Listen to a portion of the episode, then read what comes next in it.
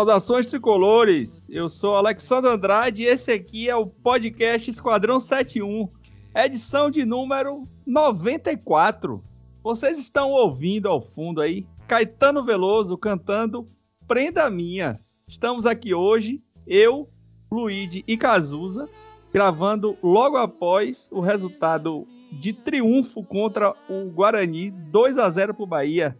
Luigi, traga seu destaque para o programa de hoje.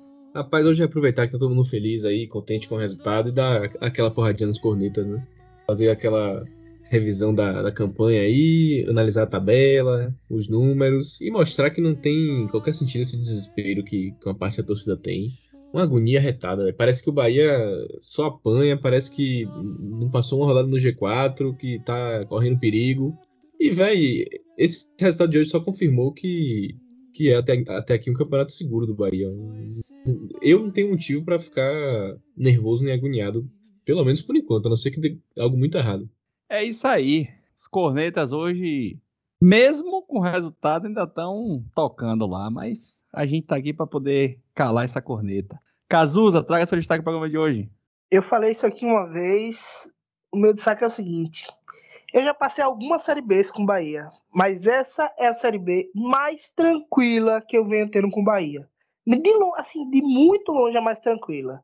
Não se é perreio, ah, perde um aqui, daqui a pouco ganha duas, ah, perde duas seguidas, aí fica três, quatro sem perder.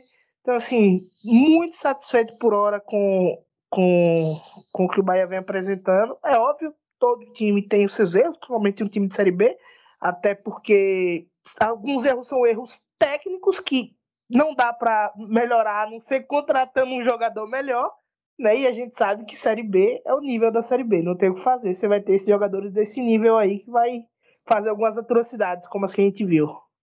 Com certeza, pô. E assim, Cazuza, outro dia eu fui comentar, né, lá no, no grupo, a gente conversando alguma coisa, eu falei, ah, pô, a Série B mais tranquila que, eu, que o Bahia teve foi 2010, né? Porque no imaginário meu, né, como torcedor, a Série B de 2010 foi tranquila. Aí eu fui olhar a campanha, bicho.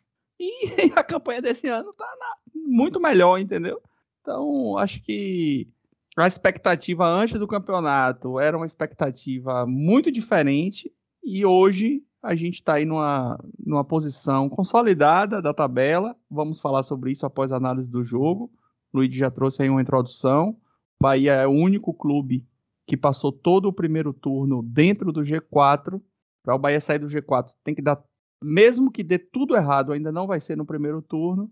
É uma Série B que nós estamos tranquilos, né? Aquela fala de Nicolas de que Série B é bom demais, está tá se aplicando para essa Série B. Mas antes da gente iniciar a análise do jogo, eu escolhi Prenda Minha em homenagem a meu irmão, Paulinho, fazendo aniversário hoje, 50 anos. E Paulinho influenciou muito na minha vida em diversos aspectos e na música também. Gosto muito de Caetano ele é, foi o, responsável, né, por me influenciar nisso aí. E Prenda Minha é um CD de Caetano, não vou lembrar o ano ali, mas deve ser 97, 98, mais ou menos, um CD gravado ao vivo. Capaz de eu saber os textos, né? Desse, ele recita alguns textos do livro dele também. É, tem um, um, um, trecho muito massa que ele fala sobre Gilberto Gil, né? Como ele conheceu Gilberto Gil, ele narra isso. E eu é capaz de eu saber todos esses trechos de cor, né? As falas, as músicas, porque eu ouvi muito esse CD. Então fica aqui meus parabéns para ele, ouvinte assíduo do nosso programa. Não é torcedor do Bahia, né? Mas é ouvinte assíduo aí do nosso programa. Vamos falar de futebol, falar de jogo. Luiz, traga aí seu, sua análise sobre esse jogo de hoje. Rapaz, foi um jogo que não foi, não foi brilhante, né? Mas assim, ô, concordando. Ô, Luiz, rapidão. Diga. Rapidão. Acho, acho que para para esse jogo ele, ele fazer sentido, eu acho que essa análise tem que começar do jogo passado, do jogo do Atlético Paranaense. É isso. Porque eu acho que né, ali foi onde teve a mudança, tá ligado? Então acho que é time. legal a gente começar mudando, trazendo dali, né? É, pois é, eu ia comentar, né, que, que não foi um jogo brilhante. Como sendo coerente com a nossa análise, não, tem, não tinha por que ser, né? Série B é isso, e o Bahia vem fazendo o que precisa ser feito, que não é ser brilhante, é ser competente e ganhar os jogos. Até porque se o Bahia é ruim ou, ou é medíocre, qualquer coisa, os outros times são piores ainda. Mas é, é, é, o que você disse, assim, o desempenho do Bahia, que foi, que foi um desempenho ok, que cumpriu o, o que tinha que fazer e foi eficiente, se deveu bastante a, a escalação, a formação tática do time, né? Que, que veio aí do jogo do Atlético Paranaense, justamente, que, que é essa nova formação de Anderson aí, com três zagueiros. Então, é, acho que, que é uma coisa que a gente tem que observar, né? Esses dois jogos a gente conseguiu ver um, principalmente no Atlético, um desempenho muito bom e hoje uma segurança, né? Mas é, fica isso, a, a, o questionamento né, se é uma opção, se é o novo, a nova formação, um padrão do Bahia. É, vamos ver aí se vai, se vai render é, o esperado ou acima do esperado, mas pô, por enquanto parece ter sido uma mudança boa. Parece ser uma mudança boa. É, uma das, um dos fatores também foi a saída de Rodalega, né, com, com esse novo esquema, que não vinha bem. E é isso, o Bahia hoje é, foi um time que, que soube jogar o jogo, que teve uma segurança lá atrás na construção do jogo, não sofreu, não, não foi ameaçado com, com bola aérea, com essas coisas assim, esse tipo de jogada forçada, né? O, os três zagueiros ali dão uma segurança maior e conseguiu ligar muitas, muitas bolas, né? Gerar os contra-ataques, foi assim que fez o gol, os gols, né? Então, e contou com a limitação técnica também do Guarani, né? Que é um time ruim, não é à toa que tá na zona de rebaixamento. Mas é isso, acho que por enquanto fica suspensa aquela, aquela dúvida né, que a gente tinha de se, de se esse, esse, essa formação seria boa para a Série B, né? Que o Atlético Paranaense jogou aberto, né? Buscando jogo e tal, e na Série B os times são mais truncados. Mas aparentemente é possível fazer. Vamos ver aí a, a sequência, mas falando do jogo, acho que foi um, uma boa amostra de que, de que pode sim ser, ser utilizado esse esquema. Foi uma mudança inteligente de Anderson, né? Que enxergou ali é, algumas fragilidades no time, principalmente no, no meio-campo, né? Ficar muito perdido. Primeiro com os três homens, depois aquele 4-4-2 ali, que não funcionou muito bem. E ele optou por abrir os laterais, né? Para poder fazer, jogar na segunda linha. E, e três zagueiros, para fazer também a saída de bola com três que ele vinha tentando. É, eu acho que foi uma adaptação ok, foi, foi boa por enquanto, né? Nesses dois jogos. E se, se for bem treinada, se continuar dando resultado, eu não vejo problema de, de continuar e se tornar uma, uma formação eh, padrão mesmo do Bahia, uma formação para ter em todos os jogos. Eu sou um, um fã dos três zagueiros, né? Principalmente para times, times frágeis, times fracos tecnicamente. O Bahia, e principalmente acho que né, nessa fase que o futebol brasileiro vem passando, e, e veja que eu falo futebol brasileiro, porque acho que é um problema, talvez até do futebol mundial, que é a falta de laterais. Né? Ou talvez esses laterais nunca tenham existido e, e, tenha, e seja só um, um, um, saudosismo da minha parte. Mas a impressão que eu tenho é que os laterais hoje não conseguem mais defender e atacar com a mesma qualidade. E o Bahia sofre disso há muito tempo. O Bahia tem dois laterais pela, pela direita que são muito bons atacando, mas que não são tão bons defendendo. O Bahia pela esquerda tem o Matheus Bahia que defende um pouco melhor, mas ele ele precisa desse auxílio. Então, acho que os três zagueiros eles dão muita sustentação. E é o que eu falei. É, o jogo do Atlético Paranaense ele foi usado meio como teste para entender essa, essa nova formação. Acho que foi um acerto muito grande do Anderson Moreira é, usar esse jogo como teste, porque era um jogo que, sejamos sinceros, o Bahia tinha poucas chances, apesar de, na bola rolando, os dois jogos, acho que o Bahia jogou talvez até melhor do que o Atlético Paranaense. O Atlético Paranaense ganhou ali em, em gols, em gols, né, de falhas, de falhas técnicas do Bahia, que são falhas naturais de times de série B. E aí vem esse jogo contra o Guarani, que criou-se a expectativa, pô, mas será que vai funcionar essa escalação com um time mais fechado, pegando um time mais fechado? E a gente viu que o Guarani não foi esse time. A gente viu um Guarani muito aberto, muito disposto a atacar. Essa característica dos times do Moza. É, a gente viu no CSA, viu no Cruzeiro.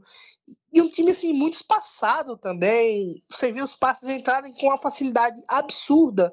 Logo no, no primeiro lance de, do Bahia, de ataque do Bahia, é um, um passe assim que vai cortando metade do campo, chega para dar voz e de repente ele tá na frente do goleiro. Acho que ele, ele se assustou tanto que ele, ele nem conseguiu fazer o gol, né? Porque ele adianta muito a bola. Para mim aquilo ali foi quase um susto que ele tomou. Ele disse, caramba, não tem mais ninguém na minha frente. E ele saiu adiantando, adiantando e, e acabou é, fazendo mais um desses gestos técnicos errados que a gente vê na Série B. E Bahia conseguiu um gol rápido, relativamente rápido, um gol de cabeça de dois escanteios, inclusive saiu o primeiro escanteio, foi um escanteio muito bem batido, isso é uma coisa que a gente precisa frisar. Tanto o Daniel quanto, quanto o Mugni estão tendo uma bola parada de muita qualidade, escanteios para o Bahia viraram uma arma realmente, e a gente viu ali o primeiro que o goleiro conseguiu fazer a grande defesa, e no segundo, na sequência, né, depois da defesa, veio o gol do Ignacio, que pô, tá merecendo, merecia demais esse gol já o Ignacio, porque é um zagueiro que vem sendo do mesmo nível de Luiz Otávio. Não vou dizer melhor, porque eu realmente não acho que chega, chega para tanto, mas para mim estão os dois no mesmo nível. E a gente viu hoje também Gabriel Xavier de, de darem conta do recado relativamente. Gabriel Xavier, mais uma grata surpresa, mais um jogo muito bom. Já tinha feito um jogo muito bom contra, contra o Atlético Paranaense. Hoje mais um jogo muito bom. Didi, ele já tinha sempre que entrado, ele tinha ido bem, né? Um zagueiro comum, mas que não erra, não, não comete falhas muito graves, né? Um zagueiro ok. E que hoje, mais uma vez, foi um bom zagueiro, um zagueiro seguro, ok, não comete falhas graves, não, não inventa, não tenta nada de novo e mostra ali uma qualidade ali. Isso já me deixa feliz, porque para mim era um medo que eu tinha, ou seja, o Bahia hoje já tem tranquilamente quatro zagueiros que são relativamente confiáveis. Né? Obviamente, se você perde os dois titulares, você vai sentir problema, mas se ficar qualquer Ignácio e Gabriel, Ignácio e Didi, Ignácio e Luiz Otávio, dá para segurar essa zaga aí até o final da Série B, não é um, um problema mais para o Bahia. E aí, só que aí assim, do meio para o final a gente viu um time que não conseguiu mais achar muita coisa além dessas bolas longas. Isso me preocupou um pouco. Mas, apesar dessa preocupação, acho que é um, um caminho natural. O Bahia, ele primeiro estava se entendendo com esse esquema, e é por isso que eu falei que esse jogo, o reflexo desse jogo é o jogo passado, porque o jogo passado foi o primeiro jogo com esse esquema. Então, assim, o Bahia começou, implementou ali aquele, esse esquema.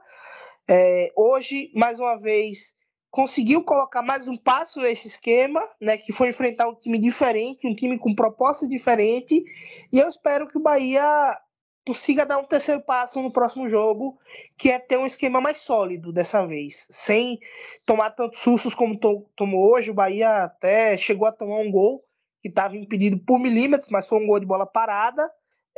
Para mim, no único acerto do VAR nesse jogo, porque tiveram outros absurdos, uns erros absurdos. Tirando isso, acho que foi uma, uma apresentação ok do Bahia, né? Não dá para se enganar, porque eu vi um Guarani muito ruim também, principalmente defensivamente muito frágil. E ofensivamente levou perigo ao Bahia. Botou bola na trave, fez gol que estava impedido, levou perigo. E o Bahia tem que ficar ligado, não achar que tá tudo bom, mas também entender que a Série B é um pouco disso aí né? Todos os times vão, vão levar problemas para todos os times. Cazuza, sinceramente, eu cada vez mais vejo menos importância em analisar jogo, desempenho e tal. É, é, é, é claro que, que a gente tem que fazer isso para poder ter a perspectiva, né? De, de saber se o time vai render, se está rendendo.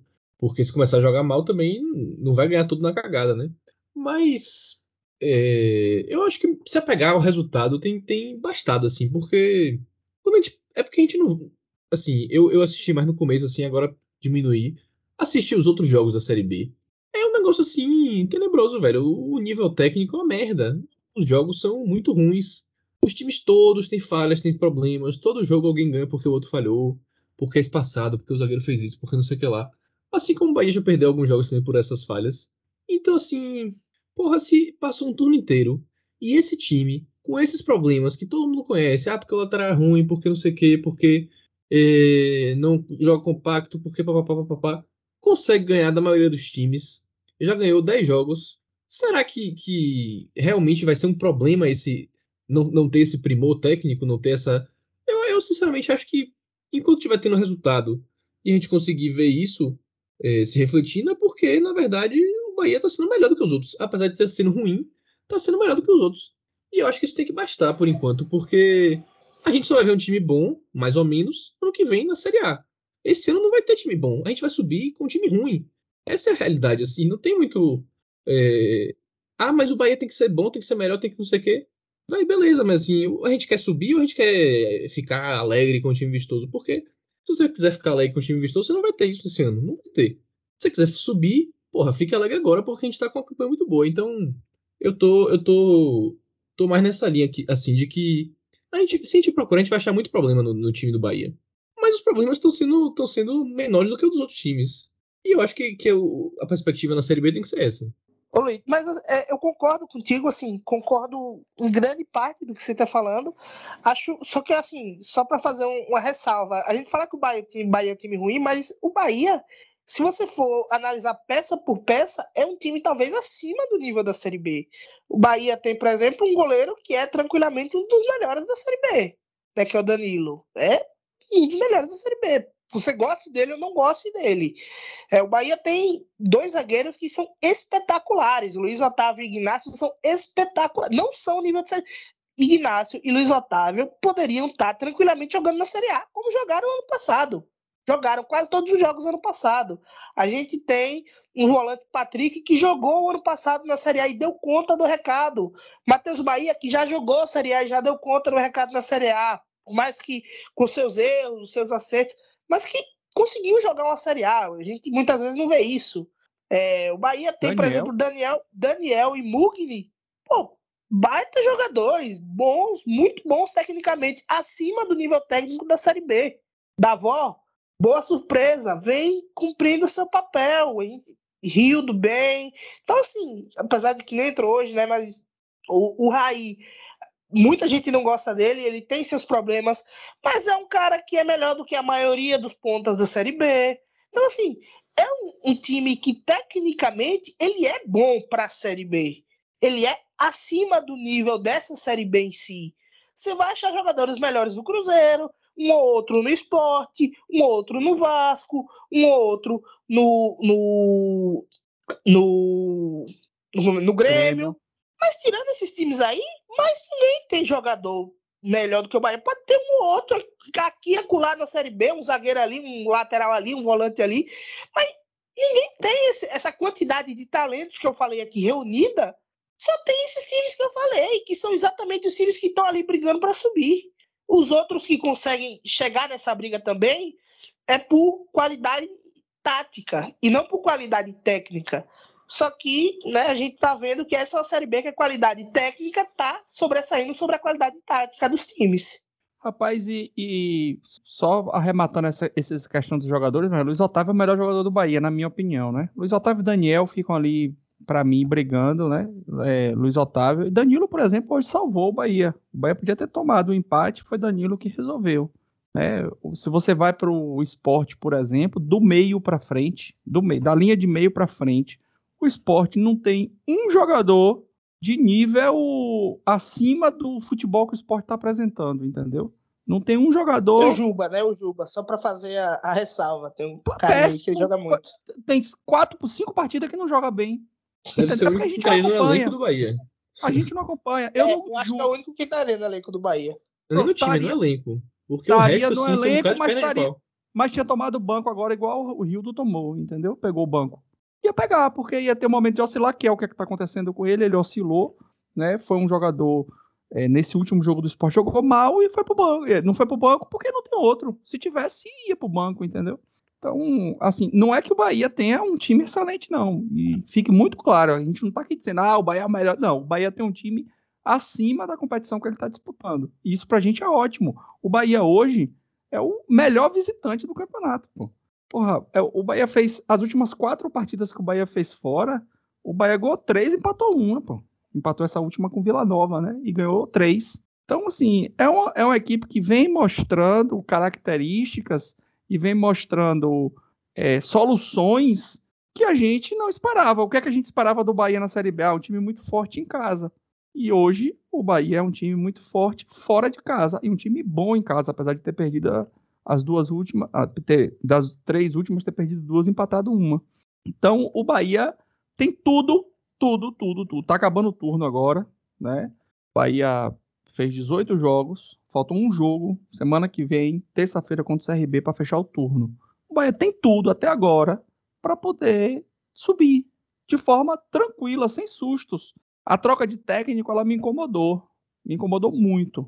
Mas, como foi dito aqui no programa, por mim e por todos os outros, não se esperava que o Bahia piorasse. O Bahia não piorou, entendeu? E também não teve nenhuma solução mirabolante melhor, entendeu? É essa nova opção técnica, e aqui eu vou fazer minha minha meia culpa, né? Minha meia não, minha total culpa, porque eu fiquei puto na hora que saiu a escalação com três zagueiros. Eu fiz um tweet chamando Anderson Moreira de professor Pardal, porque estava num jogo decisivo importante, inventando esquema tático. E hoje ele repetiu. E aí, ao repetir hoje, e ao dar certo, ele cala minha boca. Apesar do jogo passado não ter sido um jogo é, com resultado positivo, foi com uma atuação muito positiva. Até tomar o gol de empate, um gol achado pelo Atlético aos 30 do segundo tempo, o Bahia estava conseguindo ali o objetivo de ganhar, levar a decisão para os pênaltis, né?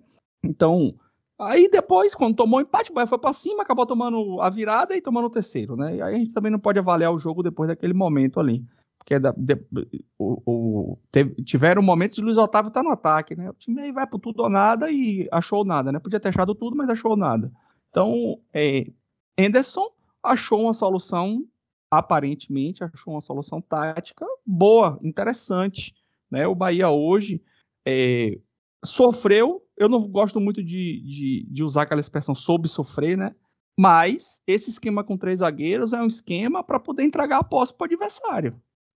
Se o adversário tiver qualidade, mínima qualidade, o Guarani é um dos times lá de baixo, né? Mas tem mínima qualidade. Tem uns que nem a qualidade que o Guarani tem é, consegue apresentar, vai acontecer o que aconteceu com o Bahia hoje. O Bahia teve hoje 35% de posse de bola na, no, no, no, jogo. O Bahia tomou 14 finalizações, só foi uma no gol, mas tomou 14 finalizações. É aquela finalização que passa no pé da trave, é aquela finalização que tira a tinta da trave, que bate na trave, que é bloqueada na entrada da área. O Bahia tomou 14 finalizações. Então, o Bahia não teve a bola, o Bahia entregou a bola para o Guarani. Ah, Guarani, faça o que você conseguir fazer aí. E partiu para o contra-ataque, né? Teve chances interessantes, teve situações interessantes, né, proporcionadas por isso, mas aí resta saber, porque hoje no intervalo do jogo, o Twitter, né, o, o SAR da TT aí, tava polvorosa, meu irmão. Porque absurdo, fez um gol e tá retrancado atrás. Ah, o Bahia só deu chute, só fez o gol e não fez mais nada. É o esquema tático, velho. A torcida vai ter paciência para esse esquema dentro da Fonte Nova. Não sei nem se Anderson vai querer usar esse esquema dentro da Fonte Nova. Né? De repente não vai. Mas imagina o Bahia pegando o Novo Horizontino dentro da Fonte Nova. Não vai pegar mais, né? Que já jogou contra o Operário. Vai pegar o Operário dentro da Fonte Nova. E o Bahia mete três zagueiros e vai ficar entregando a bola pro, novo, pro Operário. Será que a torcida vai ter paciência? Não sei, entendeu? Mas o Bahia vem. O Bahia hoje fez um jogo de quebra de inúmeros tabus. Né? Tem números aí que Pedro, lá do SC Bahia Números, trouxe, que são assim. A gente já sabe alguns, né? Já, já desconfia de outros, mas assim, me surpreendeu. O primeiro de todos é que o Bahia tem 13 anos, tinha 13 anos sem enfrentar o Guarani. A última vez foi naquele 2 a 0 da Série B de 2000, 2010 Bahia tinha 13 anos sem enfrentar. Ele, ele pegou só os, os, adversários que o Bahia enfrentou muitas vezes, né? Acima de 30 vezes. E os primeiros colocados são todos times baianos que deixaram de existir, né? O Guarani, o São Cristóvão, o Botafogo que está aí querendo voltar, mas praticamente deixou de existir durante muito tempo. Ipiranga, que vai e volta, mas praticamente não existe mais. O Leônico, e o Poções, que é um time que deixou de existir. Eu acho até que voltou, tentou voltar nessa Série B, mas não sei se conseguiu voltar. Então, e após todos esses times, o primeiro time que ter tanto tempo sem enfrentar era o Guarani, 13 anos sem enfrentar. E o Guarani tem números assim, velho, que aí começa a minha surpresa, né? O Bahia já tinha jogado 20 vezes no Brinco de Ouro, 19 contra o Guarani, uma contra o Corinthians, e nunca tinha ganhado no Brinco de Ouro. Foi a primeira vitória que o Bahia conquistou dentro do Brinco de Ouro. É, aquele tabu, né, contra times verdes, né? O, o Guarani tá lá. É o quarto, né? Primeiro Palmeiras, segundo Curitiba, terceiro Goiás, o quarto Guarani. Bahia tem, tinha, né? Todos esses números são todos antes do jogo, né? 30% de aproveitamento. Apenas cinco triunfos em cima do Guarani em 30 jogos. É, é, o Guarani era um, um, calo no, no, uma pedra no, no sapato do Bahia. E aí, esse aqui que é para mim, o mais surpreendente de todos. Clubes diante dos quais o Bahia tem o pior aproveitamento fora de casa. Só os clubes que o Bahia jogou mais de 10 vezes. O Guarani é o primeiro colocado. O Bahia tem 12, tinha antes desse jogo, 12% de aproveitamento contra o Guarani. O Palmeiras não aparece nessa lista, que é um time que a gente comumente perde. Atlético Paranaense, Inter, que o Bahia levou anos aí sem ganhar fora de casa, tá atrás. Corinthians, Atlético Paranaense, são Juventude, Coritiba, que são adversários que o Bahia tem é, um retrospecto muito ruim. Então, é, esse jogo de hoje, os três pontos, o triunfo, ele vem para, primeiro, dar tranquilidade para o jogo contra o CRB. O Bahia vai para o jogo contra o CRB com sete pontos de vantagem em relação ao, ao quarto colocado, ao quinto colocado. É, foi o máximo, né? Foi o topo que o Bahia já conseguiu. É a terceira rodada que isso acontece. Apesar do Bahia ter empatado com o Grêmio, ter empatado com o Vila Nova e perdido as duas em casa, agora de forma recente, esse retrospecto de desde o jogo contra o Operário, vou até voltar um pouquinho mais, desde o jogo contra o Criciúma para cá, né? Criciúma, o Bahia abriu cinco pontos, permaneceu contra o Sport cinco, aí foi jogar fora contra o Operário, ganhou, abriu para sete, perdeu para Chape, continuou com cinco, aí desceu para cinco, perdeu para o Novo Horizontino, desceu para quatro, aí ganhou do Brusque, foi para sete, empatou com o Grêmio, foi para seis, empatou com o Vila Nova, foi para 5 e ganhou agora do Guarani, foi para 7. Então, apesar de ser o pior recorte do Bahia na tabela, né, daqueles blocos de 6 que nós fizemos, esse foi o pior bloco do Bahia. É o bloco que o Bahia está com a maior distância para o quinto colocado. Isso prova mais uma vez de que a, a, essa Série B está muito nivelada do quinto para baixo. Porque os quatro primeiros estão, de certa forma, sobrando. Bahia, Grêmio, Vasco, que tomou uma porrada hoje do Sampaio Correia, tomou três. Cruzeiro joga amanhã ainda. O Grêmio deu três hoje no Tom dentro de casa. Esses times estão sobrando na competição.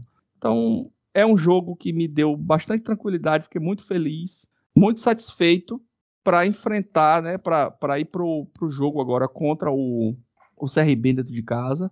É um jogo de casa lotada, terça-feira, 19 horas, da torcida comparecer e o Bahia conquistar os três pontos. Porque Fora de casa, o resultado, o resultado tá bom. Dentro de casa não tá ruim, não. Mas o retrato que fica são dos últimos jogos. Então, empate com o Grêmio, derrota para Chape e para o Novo Horizontino ficaram muito marcadas, né? Então a gente precisa ganhar do CRB para poder tirar aí essa, essa marca negativa e começar o segundo turno fora de casa contra o Cruzeiro com a, uma vibe melhor. Alexandre, vou aproveitar aí o, o gancho para trazer o, o comparativo com o ano passado.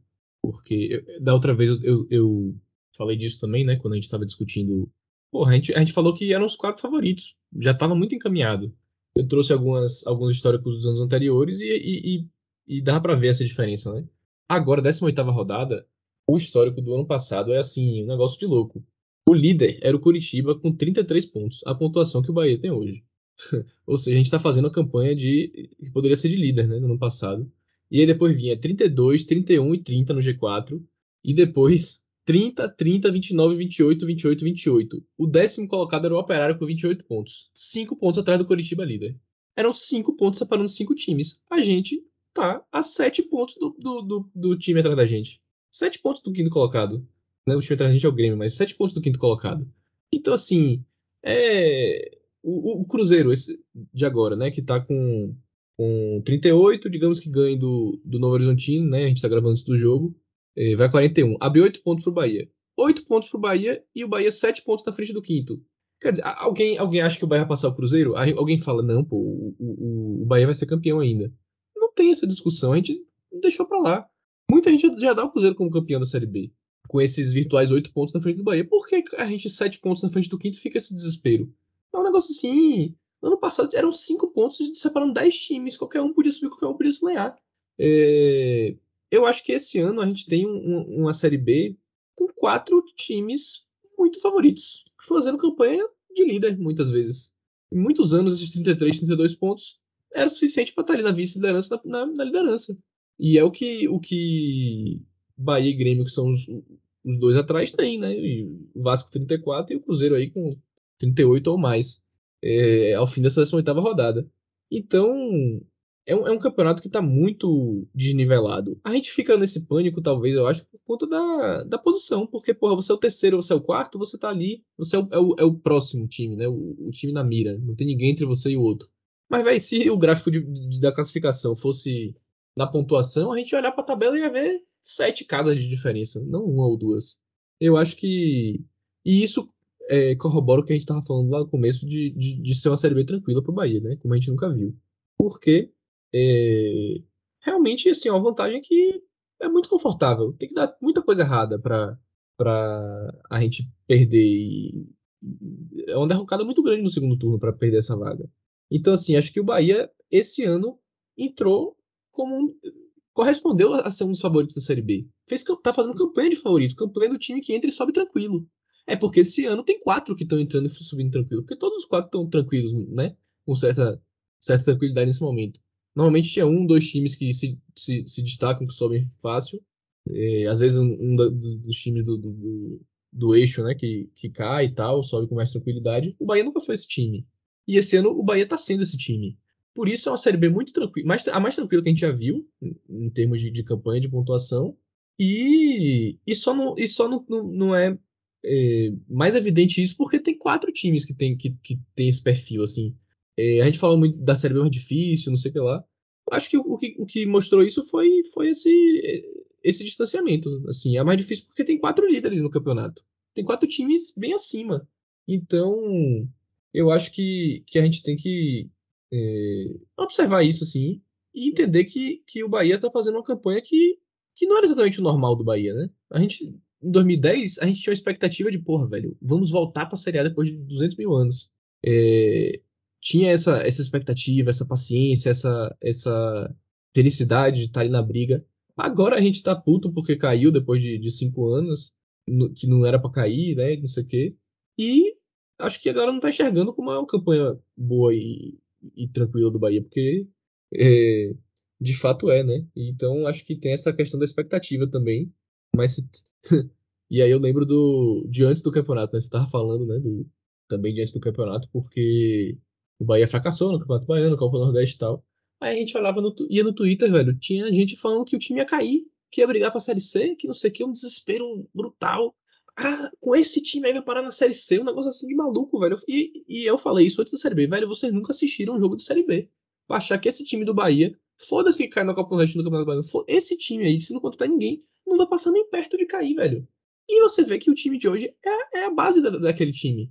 Tem, sei lá, três, quatro contratações pontuais ali que entraram no, no time. Acho que a principal delas é da Avó, que é, que, que é o nosso artilheiro, né? E que não, não tava naquela época.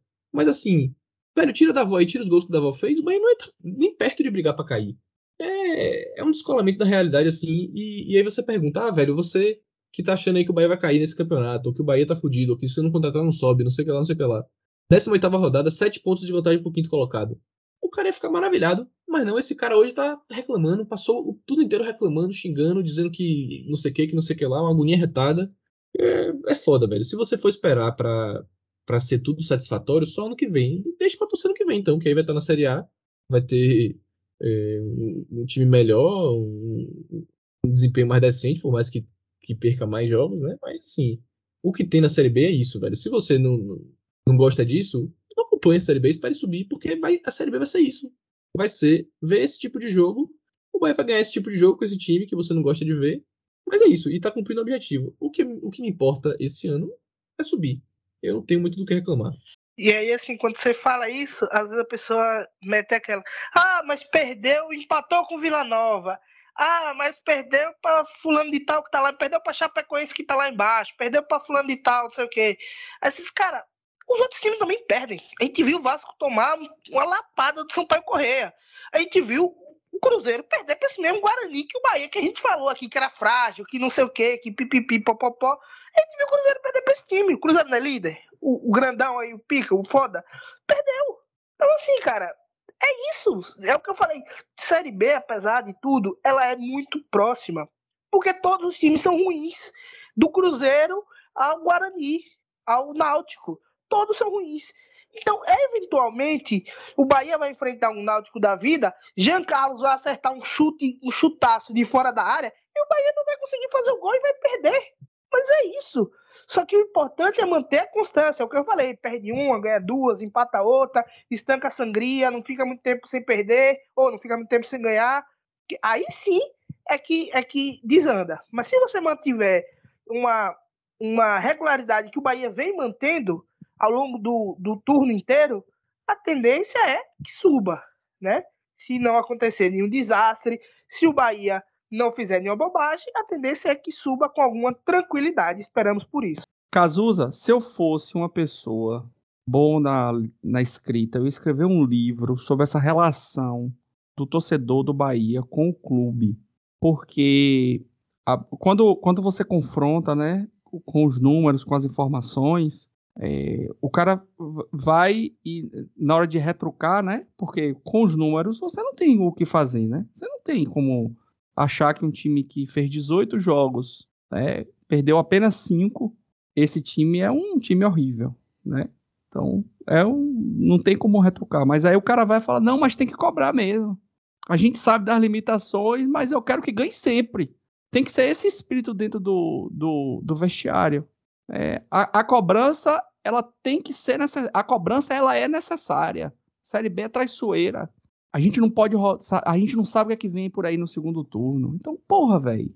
Bora aproveitar, pô. Vai ganhar do Guarani 2x0 fora de casa. Entendeu? Aproveitar, meu irmão. Bora comemorar. Três pontinhos. Vamos terminar o turno dentro do, do G4. Vamos terminar o turno é, fazendo a melhor campanha do Bahia na Série B. Eu não vou dizer que é a melhor, porque talvez aquela campanha de 2015, no 18º jogo, tenha sido a melhor campanha do Bahia. Eu não tenho esses números aqui agora. Mas, porra, Já velho. Já vou buscar aqui. É, porra, velho, assim, ó, amanhã vai sair um vídeo, amanhã meio-dia, virou tradicional, domingo meio-dia, vai ter o um vídeo lá de análise da rodada, né? Da, da, pontuação da rodada. Sempre que o Bahia jogar até sábado, domingo meio-dia vai sair esse vídeo lá. Se o Bahia jogar domingo ou jogar na segunda, aí a gente coloca outro vídeo e esse sai na, no, logo após o jogo. Mas hoje, a linha média do campeão, isso vai estar explicado no vídeo. Quem não conhece ainda o canal da gente no YouTube, vá lá, procura Esquadrão 71 no YouTube ou no nosso Twitter. Pega lá a, o link que está fixado. É, curta também o canal, curta os vídeos, comente. Nós temos lá nossos é, nossos seguidores fiéis, né, que estão lá comentando todos os vídeos, curtindo, compartilhando. É, é sempre bom, é muito satisfatório. Agradecer a todos vocês aí. Eu não vou nominar porque são muitas pessoas. Cada vídeo tem pessoas diferentes comentando, então ao nominar aqui eu posso cometer um erro de esquecer alguém, mas agradecer todo mundo porque isso é o combustível do nosso trabalho, né? A gente está aqui hoje, sábado, 10 horas da noite gravando e o combustível é o feedback de vocês. Então, se a gente pegar Mas o gráfico... aqui o número. Diga. 32 pontos, 2015, na 18ª e virou turno com 33, depois de 19 jogos. E era que estamos, posição? Estamos melhores. Era quarto lugar. Nas duas rodadas. Na vigésima é. rodada já caiu para quinto com 34. Essa é a melhor Série B que o Bahia fez, pô. Se você pegar o gráfico, a linha média do campeão, que projeta né, 75 pontos lá no final, o Bahia esteve acima ou muito próximo dela todo o campeonato. Olha. Se você pegar a linha do quarto colocado, que projeta 63 pontos lá no final, sempre pegando a média, o Bahia esteve toda a competição acima dela, longe, distante dela, entendeu? Hoje, a campanha do Bahia projeta 70 pontos lá no final, no, ao final do, dos 38 jogos. É, se a gente pegar o, o que é que está acontecendo nessa Série B, o ponto de corte, né, que é o, o G4, ela está indo para um nível muito alto, mas o Bahia está dentro dela, então isso é muito bom. O quinto colocado está muito distante. É, a gente, essa rodada agora, o ponto de corte, ele está indo, ele tá indo para 68 pontos. Né? O maior, a maior foi em 2012, com 71, que São Caetano não subiu, né? A gente já repetiu isso aqui, já falou isso aqui várias vezes. O Vitória subiu com 71, o São Caetano ficou fora. Então, tá indo para 68, a projeção do Grêmio tá indo para 68, a do Bahia para 70. Então, assim, velho, é o que a gente pode fazer, pô. Esse bloco né, aqueles blocos de seis pontos que a gente separou. Bloco 1, o Bahia fez 13 de, de 10 projetado. Bloco 2, o Bahia fez 12 de 11, 11 projetado. E esse bloco 3, que foi o pior bloco do Bahia, o Bahia não ganhou dentro de casa. Perdeu para Chapa, perdeu para o Novo Horizontino, empatou com o Grêmio, ganhou duas fora, Brusque e Guarani, empatou com Vila Nova, ou seja, não perdeu. O Bahia não ganhou em casa e não perdeu fora. É, o Bahia fez 8 dos 10 pontos projetados. Teve um saldo negativo de 2 nesse bloco, mas está com 2 positivos no, no total. E aí vai entrar num bloco agora, que foi o bloco que nós projetamos maior quantidade de pontos, que são 12. Porque o Bahia faz 4 jogos dentro de casa.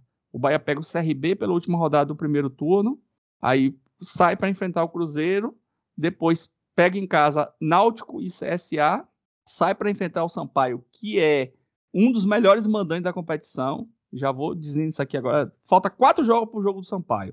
O Sampaio é um dos melhores mandantes da competição. Meteu três no Vasco hoje, lá dentro do Castelão. Então, assim, é um jogo muito traiçoeiro. E depois encerra o bloco pegando o Ituano dentro de casa. Então, o Bahia hoje tem dois de folga. A gente não quer que essa folga deixe de acontecer, né? né? Essa folga desapareça. Mas é um bloco factível. Se olhar para esse, esse. O Bahia pegar CRB, Náutico, CSA e Ituano dentro de casa, de seis jogos, quatro são esses. Claro que o Bahia tem condições de fazer os 12 pontos que nós projetamos, né? E com esse esquema novo de Anderson, com essa forma de jogar, me deixa mais confiante para o jogo contra o Cruzeiro. Pois é, velho. A gente tem essa sequência boa, né? Pela frente, com quatro jogos em casa. A gente tem um saldo pelo, pelo cálculo que a gente mesmo fez, né? De, de do que seria o objetivo. Ou seja, a gente tem um. Foi um primeiro turno bom. Mesmo que, que não ganhe do CRB, tá no, no, no, verde, né? Tá no, vai ganhar do CRB, pô. Vai ganhar do CRB. Claro que vai, claro que vai. Mas é isso, quer dizer. É, passou por um momento de crise aí, continua com, com dois pontos de folga. E isso é uma conta tranquila, assim, pensando na média e ainda botando dois jogos no final do campeonato pra, sem meta de pontos, só se precisar. E aí você falou, né? Ah, o Bahia tá, tá projetando 70 pontos, ganhou 68, não sei o que quer dizer, a gente tá bem acima. E para completar, o, o, quinto lugar tá bem abaixo. O esporte com 26 pontos projeta 55, né? Para a última rodada, quer dizer, é, a gente tá, tá, tá, projetando acima da média e o esporte projetando muito abaixo. É uma, é uma diferença realmente que não se vê muito no. Não se viu muito na Série B, né? E, é... e com o destaque para uma coisa, Luigi é, nossos ouvintes aqui, né? Como originalmente a gente vem, né? Quem não conhece nossa história, a gente já contou aqui em diversos programas, né? Originalmente nós nos conhecemos lá no grupo de apoio do 45 Minutos e nós temos aqui muitos ouvintes que ouvem o 45 Minutos e tem um, um ponto aí que o torcedor, na visão do torcedor do esporte, que o 45 Minutos prega, que eu discordo demais, porque Fred ele traz que ah, o esporte tem uma vantagem porque pega os times grandes, os, os, os, os, candidatos ao acesso, dentro de casa. Porque o esporte vai pegar o Cruzeiro, vai pegar o Bahia. Meu irmão, eu queria o contrário, velho. Porque o jogo fora é o jogo que você pode empatar, é o jogo que você pode perder, que não traz tanta pressão, entendeu? O que é que tá pressionando? O que foi que pressionou o Guto? Foi perder duas em casa, pô. Entendeu? Não é, não é empatar com o Grêmio que pressiona, não é empatar com o Cruzeiro dentro de casa ou perder pro Cruzeiro ou pro Vasco dentro de casa que pressiona. O que pressiona é perder em casa para um time fraco. Perder pro Cruzeiro fora, na primeira rodada do segundo turno, não vai pressionar o trabalho de Henderson, entendeu? Então o esporte, que é o perseguidor, né, o mais próximo agora do G4, apesar de existir por parte deles lá essa visão de que, ah, mas a gente tem essa vantagem. Não, velho, isso não é vantagem, não, pois isso é uma desvantagem. Isso é uma desvantagem. O Bahia pegou o Cruzeiro em casa e ganhou, pegou o Sport em casa e ganhou, pegou o Grêmio empatou, o Bahia não entregou, o Bahia não, não, é, não entregou os três pontos para ninguém. O Bahia, o Bahia agora só tem a obrigação de ganhar do Vasco nesse segundo turno dentro de casa. Então, isso é mais um ponto a favor, né, se a gente for olhar assim, entre Bahia. Que, para mim, a briga não é nem Bahia e esporte, né? Mas considerando o esporte o perseguidor do G4. Pois é, o Bahia já cumpriu a, o que tinha que cumprir, né? Se a gente pensar, ah, dentro de casa ganha dos adversários e fora perde dos adversários, né? Troca esses pontos. O Bahia já cumpriu os dele, já ganhou os dele. Agora vai lá, tem que ganhar do Vasco, né? Que perdeu, para poder fazer essa troca e, e, e, buscar algum, algum pontinho contra o Grêmio, talvez, enfim. Mas tudo que o Bahia conseguir contra Cruzeiro, contra Esporte, se botar o Criciúma nesse bolo, que, que seja, tudo que vai conseguir fora de casa contra esses pontos, contra esses caras é, é, é ponto a mais, é vantagem. O Bahia já pagou, já ganhou jogos em casa contra todos esses times. O esporte não ganhou fora contra a maioria desses times. Acho que não ganhou contra nenhum, empatou alguns, né? Bote empate com um bom resultado, beleza. E agora o esporte tem que fazer a obrigação. Se o esporte fizer a obrigação, conseguir todos esses triunfos que o Bahia já conseguiu, aí ele iguala o que o Bahia fez. Quer dizer, como é que isso é vantagem, porra? Tem que correr atrás. Enfim, ainda tá, né? Isso pra, pra nem falar essa diferença de pontos, que é um negócio brutal. E mais um adendo. O Bahia tá se reforçando.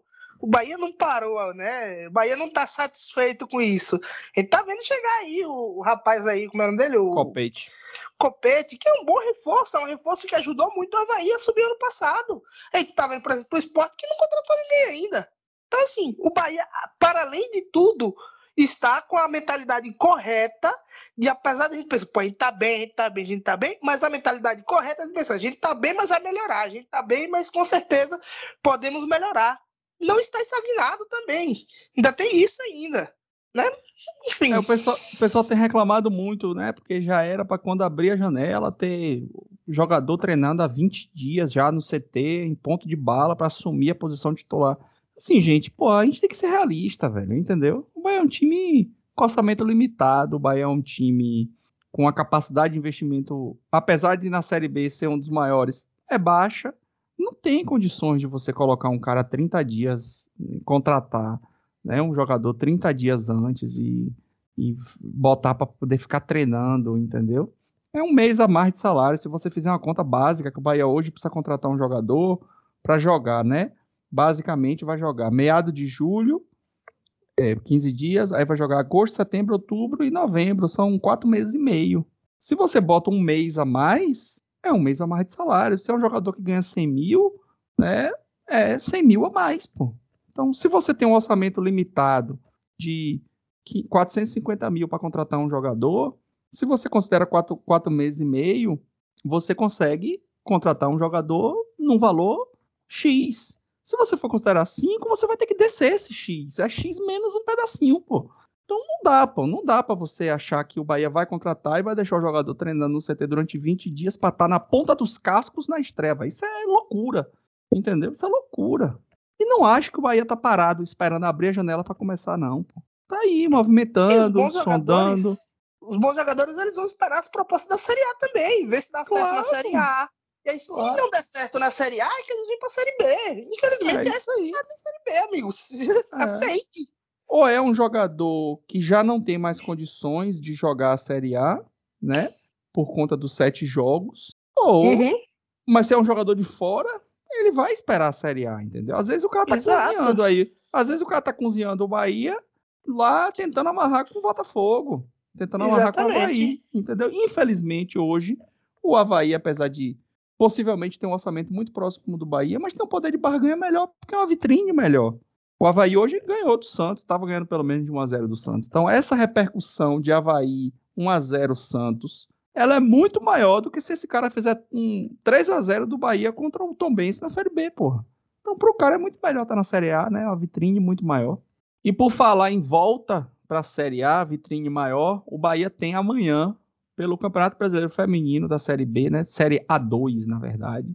Tentando voltar para a Série A1, um desafio muito interessante, um desafio grande, mas pode ser um desafio muito proveitoso.